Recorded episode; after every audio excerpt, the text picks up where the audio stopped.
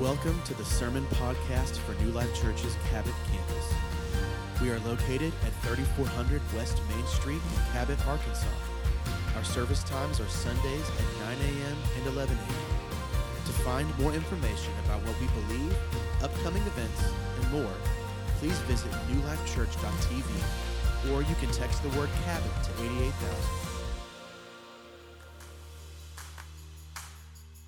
All right, all right. Church family, if you guys are thankful to be in God's house, let's give Him some more praise this morning. If you're thankful to be a part of the body of Christ, I'm especially thankful today. We are celebrating 22 years as a church today. Come on, let's praise His name for that, His faithfulness. A lot of you may not know if you're new around here. Uh, we are part of a bigger vision. We actually have 17 locations across the state as a church. Uh, the truth is, that is all because God builds the church. It's all because of His Spirit. But God needs willing vessels to work through to do His work. And I'm very, very thankful for our lead pastors, Pastor Rick and Michelle, how God called them out of Louisiana, which was not a hard choice to make when you're coming to Arkansas from Louisiana. But, but nonetheless, nonetheless, I'm thankful that they counted that cost of leaving friends and family and all of that, stepping out and coming to Arkansas and being obedient and planting this church. And so, uh, if you guys think about it, give them a shout out on social media today just to thank them for their faithfulness. He's one of the best leaders I've ever known. He's an amazing friend. He lives with integrity. Uh, we are blessed to have all the pastors, our executive team, and Pastor Rick and Michelle leading our church. And, uh, and the best is yet to come as a church. Amen. If you don't mind, I want to pray a blessing over them real quick. Lord, thank you so much for this church. Thank you uh, for the vision that you gave Pastor Rick and Michelle all those years ago. God, I thank you for all the leaders, the pastors that you've drawn in to be a part of this vision. Thank you, God, for, for giving me a chance, giving Cody and I a chance 18 years ago to step into this vision as well. And God, I pray that you would bless Pastor Rick and Michelle. I thank you, God, that you strengthen them like they've never been strengthened. Give them more revelation and anointing than they've ever had before. I thank you, God, for them. I pray that you bless them. Thank you Thank you, Father God, for your hand that's been our church. We recognize that that's the only reason why we're able to do anything we do. It's because of you. We love you in Jesus' name. Amen. Amen. Over the years, I know there's been so many times Pastor Rick has mentioned, especially when we first got here, that he never thought that this church would grow like it was going to grow. It was never his intention to have a big church. He just thought, man, we could have a church with a few families and a few friends. We could go hang out at Popeyes afterwards and have red beans and rice. Like that's like what he thought it would amount to. But but I'm thankful that the Lord has helped us, and now it's, it's, it's a big church with, with a big vision. Uh, I love the fact that we're partnering with churches all over our state. Uh, so many amazing local pastors and churches, uh, and we're making it hard to go to hell from this state in Jesus' name. Amen. I'm thankful for the people that God's brought in. I'm thankful for our church family. I love walking into our church. I love being here in the morning as people start showing up uh, that are helping to greet. And I think about the warriors. I think about people that are easy to love.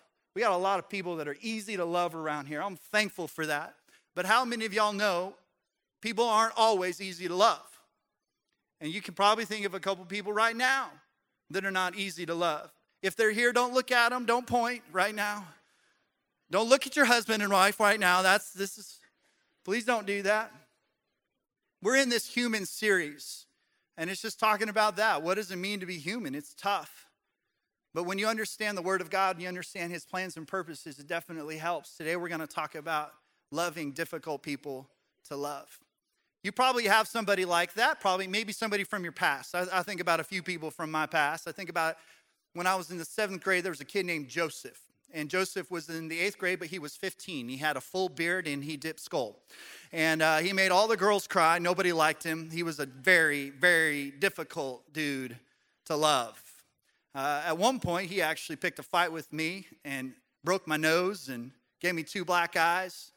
How I many I'll know that gets even tougher to love somebody like that? I'm thankful, though, that now when I speak his name, I'm completely free of any bitterness. And what you realize is usually people that are like that hurt people like to hurt people. That's what I want to talk about. How do you deal with those difficult people to love? Maybe it's somebody from your place of work, coworker, That person that you know when you see them walking down the hallway, you're going to pretend like you're on the phone so you don't have to have a conversation with them. They're the person that spills chili in the microwave in the workroom and never clean it up. They're the person that are always on their phone when they should be working. Things like that. Somebody like, no, that's me actually. Okay, well, maybe you're the problem. I don't know. Difficult people to love. Maybe you know an Alabama fan. I'm, uh, I want you to know I go through a checklist of all the Alabama fans that I know that are in our church, and, and I hope that they all love me enough that they're not offended and leave our church. But how many of you don't know that there are some teams and some sports teams that their fans are more difficult to love? Anybody agree with that? Anybody in the house? I'm sure they feel that way about Arkansas fans too, though. The odds are you're going to know somebody that's hard to love over the course of your life. The question is, what do you do with those people? And Jesus actually answered that question in an interaction with a man, a man named Zacchaeus. Now, if you grew up in church, Zacchaeus had a top 10 all time favorite Sunday school song. Y'all remember this song? We're not going to sing it, but let me just. Uh, you guys want to sing it? Okay, here we go. Zacchaeus was a wee little man, and a wee little man was he. He climbed up in the sycamore tree for the Lord he wanted to see. That's enough. Okay. Here's the deal. If you, when you look at that song, you realize, like, man, that does not pass the politically correct test of today, right? Uh, so, but before you get too offended, tradition says that an old man in Ireland wrote that song. So the wording and the language is like culturally appropriate, right? And if you think about it, you'll never hear that song that uh, the same way ever again. Zacchaeus was a wee little man. Okay, it wasn't quite like. That was a really horrible Irish accent. If you're Irish, forgive me. But this comes from a story in Luke 19. That's our main text for today, starting in verse 1. Jesus entered Jericho and was passing through. A man was there by the name of Zacchaeus. He was a chief tax collector and was wealthy. He wanted to see who Jesus was, but because he was short, he could not see over the crowd. So he ran ahead and climbed a sycamore fig tree to see him, since Jesus was coming that way. So Zacchaeus, tax collector, he was Jewish, but he would cheat and manipulate his own people to raise money basically for the Romans, the occupying empire at that time. He would work with Rome, and that was like working directly with the enemy. He would lump all that he was into a category that people would recognize as sinners. Like the worst sinners of that time, he would be associated with those people. So, people that were prostitutes, or people that were murderers or thieves or adulterers. Tax collectors were put in that category. But he wasn't just a tax collector, he was a chief tax collector, meaning that he did all that he did, but then he would also teach other people how to do what he did. So, hated. People did not like Zacchaeus. For any of us, really, Zacchaeus would be a hard person to love. But fortunately for him, it wasn't us that was walking by that day, it was Jesus. It says this in verse 5 When Jesus reached the spot, he looked up and said to Zacchaeus, Come down immediately. I must stay at your house today. So he came down at once and welcomed him gladly. I think about it though, how easy would it have been for Jesus just to keep on walking? Like things are really moving and shaking in Jesus' ministry. Let's just equivocate it to our daily lives. You know, like things are going good. I got my schedule set. I got my kids plugged into all the right stuff. Uh, things are going great. My business is going great. My career's going great. I'm moving along. In church terms, man, church attendance was strong. Man, worship's going great. Everything's smooth. It'd be really easy when everything's going like that to notice somebody that's hard to love and just keep on walking. Like, I don't really need to put up with all that today. I'm thankful that Jesus didn't do that. He's doing miracles, signs and wonders, huge crowd, thousands of people, and he stops in the middle of everything and talks to the enemy. In doing so, he's living out a message that he preached just a little bit earlier.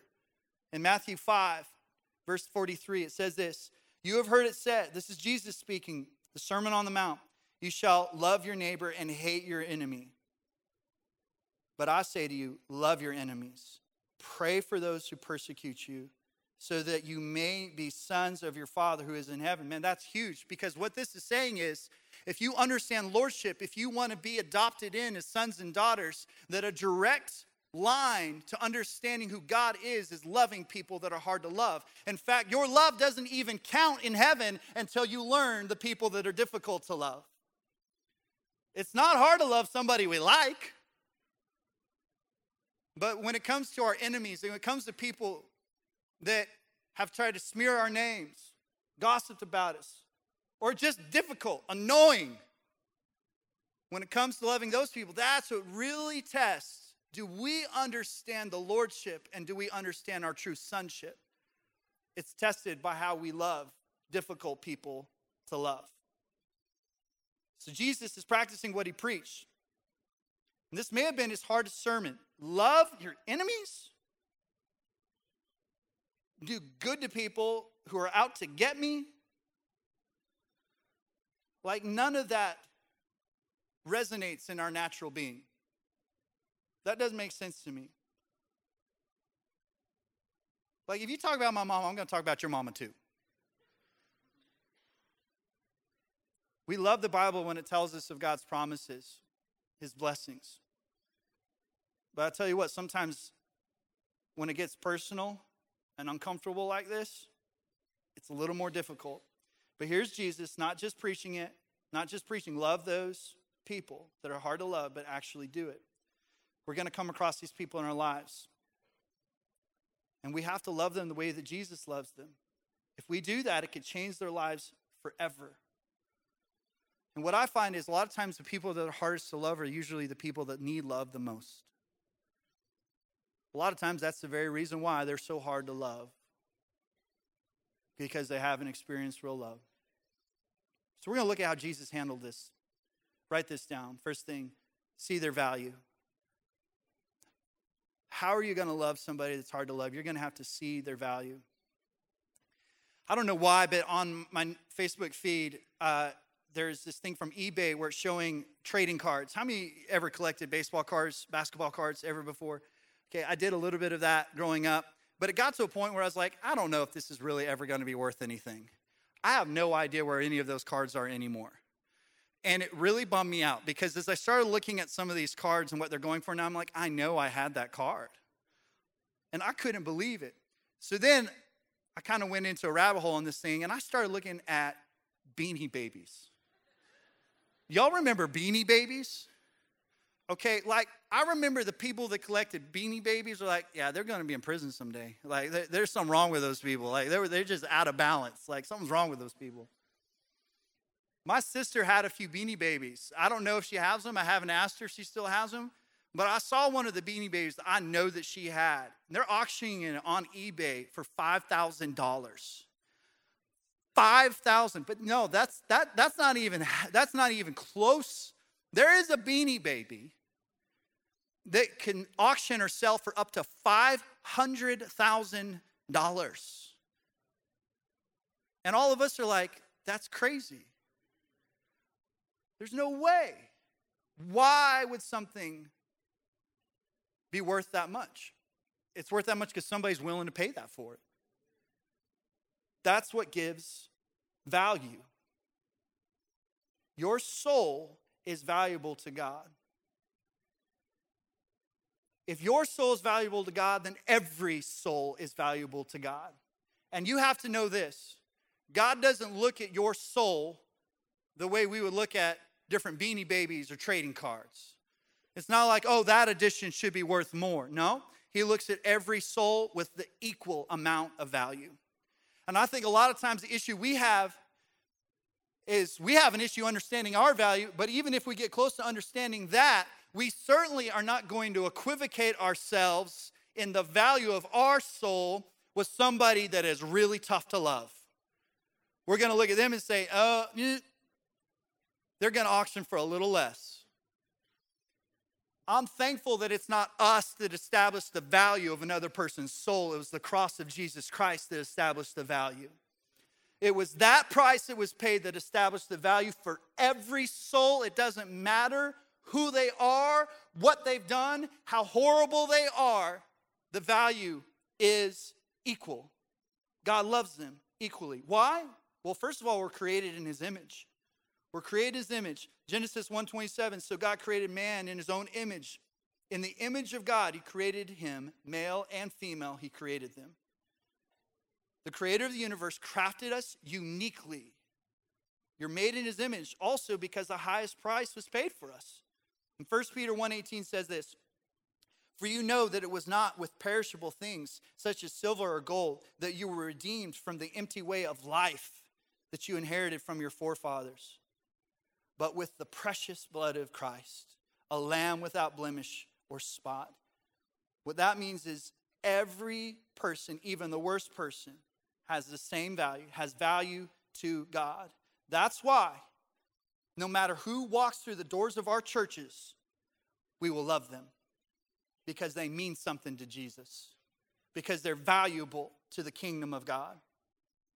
That's why we need every Bible believing, Bible teaching church in every community that we're in. That's why we plant campuses all over the state. That's why we got to go into every city, every town, every county, because there's souls that have value to the kingdom of God, every one of them. When Jesus saw Zacchaeus in that tree, he didn't see a tax collector, he didn't see somebody that everyone hated, he didn't see the enemy, he didn't see any of that. He saw a soul that he created and he saw value. So, why do we love people that are hard to love? Because they do mean something to God. So, how do we love them? How do we show their value? I think part of it is you got to hear their hurt. Write that down. Hear their hurt. When I was in high school, I had a friend who had a 56 Mustang um, that was always broke. And so I think he honestly just had me as a friend because I would help him work on his car. Like, I think that's the only reason. But he actually had a mechanic friend that was like a legit mechanic. One of these old boys that you could, he could just hear a car. He could just hear a car know what kind of car it was, know what year it was, or if there was something wrong with it, just by hearing the car, he could tell you what was wrong with it. Like I called him up because I had a problem with my car one time. He's like, man, I'm not sure. He's like, what does it sound like? I'm like, it's like a like don't sound good. Don't sound good. He's like, oh, is it like a banging? Is it a clicking? Is it? So I try to describe him. He's like, man, I think this is what it is. Right? You go pick up these parts, come over to my house, I'll help you put them on. It was incredible. The same thing can happen when we truly listen to people. God can begin to tone our ears into what's really under the surface. Because even if on the outside it's this cool, pretty looking 57 Mustang, there can be some broken things on the inside. And God wants to use us. But we have to hear that hurt and that pain in order for us to move into that. It says in James 1:19, understand this, my dear brothers and sisters, you must all, everybody say all. Say that's me. You must all be quick to listen, slow to speak, slow to get angry. Isn't it interesting that we live in a culture that is completely reversed that? We live in a culture it's like, no, I'm quick to get angry. I'm quick to tell you how angry I am, and I'm not interested in what you got to say. That's not the kingdom of God, though. What if we were just really patient and listen? And listen. I find that the things that often make people hard to love are just old wounds that haven't healed yet. And it shows up and manifests in a lot of different ways that makes them difficult to love. Look, Zacchaeus definitely made a lot of bad decisions in life, but I'm sure he dealt with a lot of hurt. He had a lot of insecurities. I'm sure people hated him, which meant he was probably alone. When we're in sin and we know it, how many know our, that sin separates us from people?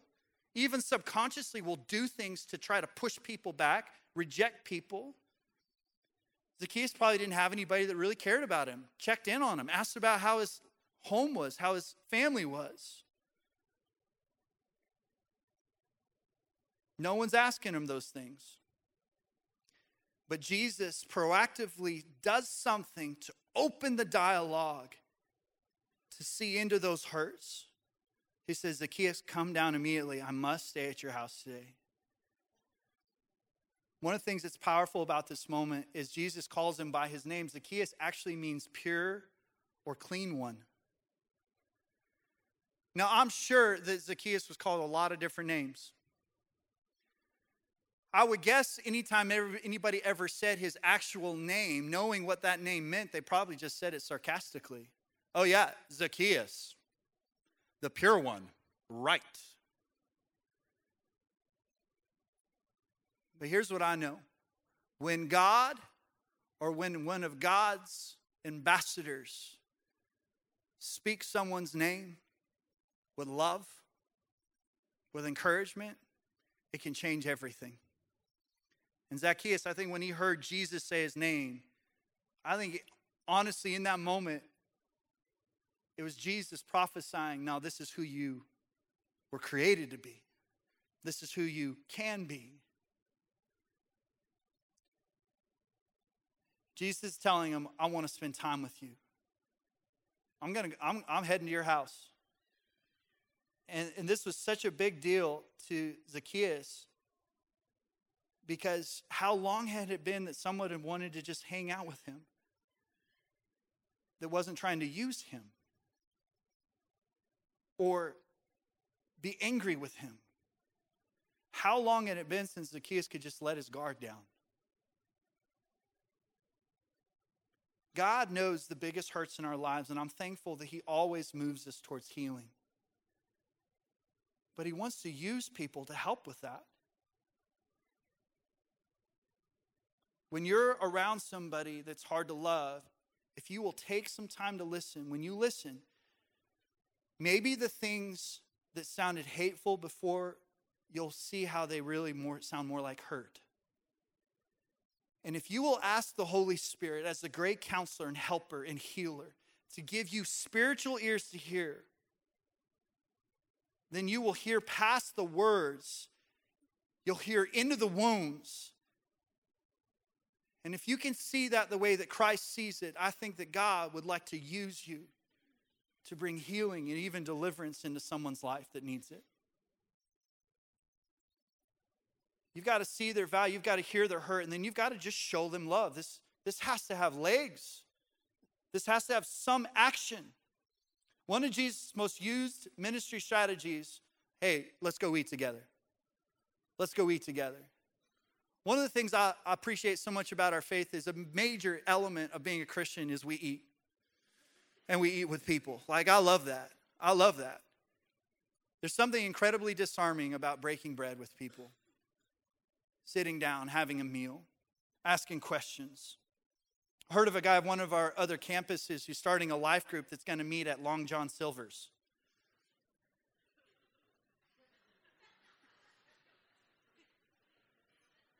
Fish and Rolaids, I think is what he's calling it. It. Sounds fishy to me. If you ask me, okay, that's bad. Sorry. I did that for you, Jarrett. You're welcome. We've got a men's group that's meeting at Cheryl's. I think that's a much better idea, if you ask me. But, but I, I love the fact that he understands, like, especially with men. Men usually just grunt a lot, you know? But there's something about when you get men just eating and hanging out, they start to open up. But it's true with people. But this is how the people around this situation responded. In verse 7 all the people saw and began to mutter oh he's gone to be with the guest of a sinner. He's gone to be the guest of a sinner. Jesus had just preached. You have heard it said hate your enemies. It was probably those people that were saying yeah you should hate your enemies. A lot of people had a problem with jesus showing love to this guy but he did it anyway. By the way jesus ate with sinners all the time it was like a regular thing for him. He was great around sinners, like comfortable around sinners. That, sinners. That's not, probably not something that a lot of us can say about ourselves. That, that we're just able to be around lost and broken people. at this church, we have to have unmovable convictions, but we want to show shocking love. What does that mean? Loving people doesn't mean that you have to agree with them. It doesn't mean that you have to live like them. In fact, compromising his word or enabling sin is one of the most unloving things that you could ever do to somebody. But if you have unmovable convictions, which means the word of God is your standard and you're not going to compromise it, you're not going to negotiate with it. But if you can have shocking love, which means even if you disagree, even if it's hard, we're going to do everything we can to love people right where they are. That, that can be a church that truly makes a difference. The beautiful thing about what Jesus did practically is something that all of us can do. What did he do? He learned his name, he learned his story, and then he spoke into his potential. That's what he did, and it changed Zacchaeus. It says, But Zacchaeus stood up and said, Lord, look, Lord, here and now, I give half of my possessions to the poor.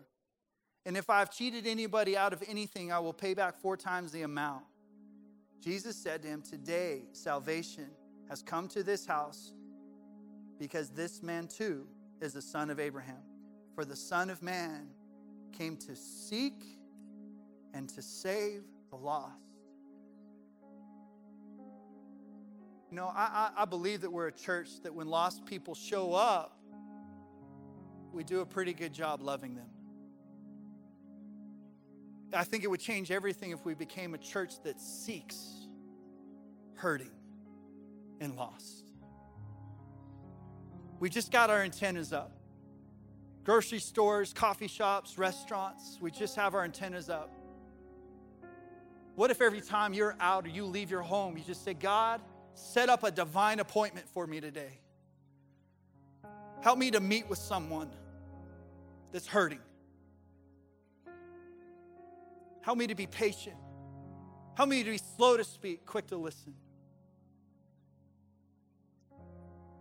I think it would make a huge difference. Church history says that Zacchaeus went on to travel with Peter and he even became a bishop in the church. He helped lead the early church. He definitely wasn't easy to love, but he definitely was worth loving. in life, not everyone's going to be easy to love. But the fact is this you and I, we're not that easy to love either. And any one of you, it's like, no, I'm pretty easy to love. Here's your sign you might be the person that's tough to love.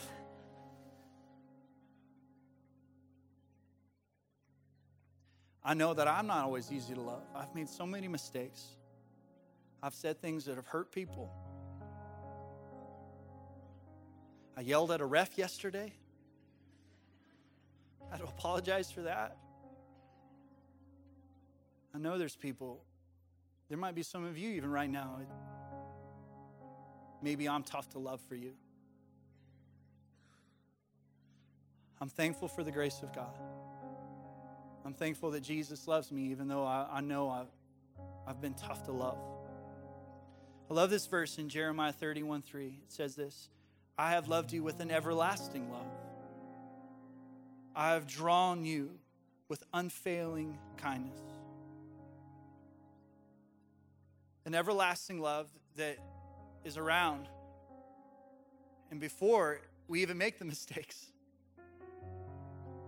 And it's also a love that's going to be around way after we've made all those mistakes, that sees beyond our past and sees into the hope of our future.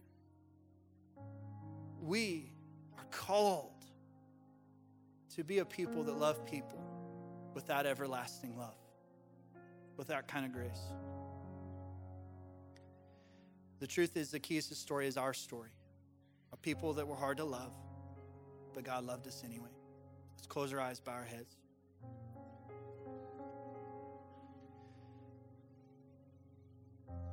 You may be the Zacchaeus right now. But all of us can relate to having that person that's difficult to love. The truth is, God's got to do a work in our heart. God's got to do a work in our heart. You know, I read through this story, I think a key component was this Zacchaeus, this person of influence, this person of power, this affluent man climbed a tree. He climbed a tree, meaning he had to humble himself. He had to humble himself. He had to come to a point where he re- re- recognized whatever it takes, I've got to see Jesus. Whatever it takes, I've got to see Jesus. And there might be some of you in this room right now that you feel distant from Jesus. Maybe you feel like your mistakes have disqualified you. Maybe you feel like you've drifted. Like you were close to him at one point, but you're not close to him now, and maybe the enemy has been lying to you, and you've begun to believe that lie that maybe you've just drifted too far and you can't come back. Well, just like I just read, I want you to know that God's love and His grace and forgiveness is infinitely greater and more than your capacity to sin, than your capacity to mess things up. And if you will humble yourself right now and come before a loving Father who sent His Son Jesus, you can be completely and totally restored right now. Are you willing to humble yourself? Are you willing to do whatever it takes to see Jesus clearly? Because He wants to see you so clearly. He wants you to see Him. If you're here and you just feel separate from God, you're away from Him. Maybe because you've never surrendered to Him. The idea and the concept of a loving God and relationship with the Creator of the universe is foreign to you. But right now in your spirit, it's resonating in you that that's what's been missing all along, and that's exactly what you need, and you're ready for it. Or you thought you had it, but you lost it. Either way, you need Jesus and you need to see Him. And would you be willing to humble yourself? And if you are, I'm just going to ask you, as, as a sign of your surrender, as a sign of you just saying, That's me, I need him. I want you to put your hand up across this room right now. As soon as I see your hand and we make eye contact, you can put your hand down, but you say, I need to call on Jesus. Got it. Thank you, buddy. Anybody else? Yes, ma'am. Anyone else? Thank you. Thank you. Got it. Thank you. Yes, got it. Thank you. I got you, bro. Thank you. God's going to honor that. The word says that his power is made great in our weakness. It's made perfect in our weakness. Thank you. You raising your hand is not what gets you saved, but you raising your hand is admitting weakness. And when you admit weakness, his power is going to be made perfect right there in that chair. Anyone else? I need Jesus. I'm away from him. I need to call on him. I've never truly surrendered to him. I've done the church thing my whole life, but I know I'm away from God. Anyone else? Got it. Thank you. Got you. Anyone else? I need Jesus. Anyone else? Even for the stubborn Zacchaeus sitting in the room. He's worried about maybe the image. No, today is the day of salvation. Don't wait any longer. Don't worry about anybody around you. This is the most important decision you'll ever make. Make it today. Anyone else? Okay. Father, I thank you so much for being here and for meeting with every person, especially those that, that just admit it, just as a sign of their own free will. I need you, Jesus. And if you raise your hand, I want you just to talk to the Lord. You can say this in your own heart, maybe loud enough for your own ears to hear it. Just say this say, Jesus, I need you. I'm a sinner. I can't save myself. I believe that you came and you died on the cross for my sin. I ask for your forgiveness. I don't understand how you can love and forgive somebody like me, but by faith I believe it and I receive it right now. I believe that you rose from the grave, defeating sin and death itself. And because of that, I can walk in freedom. Because of that, even the mistakes that I'm still gonna make, God, they're covered. Help me to live according to your word. Help me to be led by the power of your spirit. Help me to be connected with other believers that can encourage me and challenge me and exhort me. I give my life to you. I know I can't do it, so I repent. I turn away from living for myself, living the way the world wants me to live. I want to live for you. Be my Lord. Take control. Father, we need you desperately. We are living in dark days. There are more and more people around us that are tough to love. But let your love increase in us. Give us a supernatural perspective, supernatural eyes to see and ears to hear. We need you, Spirit of the living God, to help us to love people the way that you love them. We thank you for that. We accept that commission. We accept the responsibility that you've given us to love the difficult, the unlovable. Thank you for loving us. Help us to be faithful with it, Lord, for your kingdom and for your glory. In Jesus' name, amen. Amen.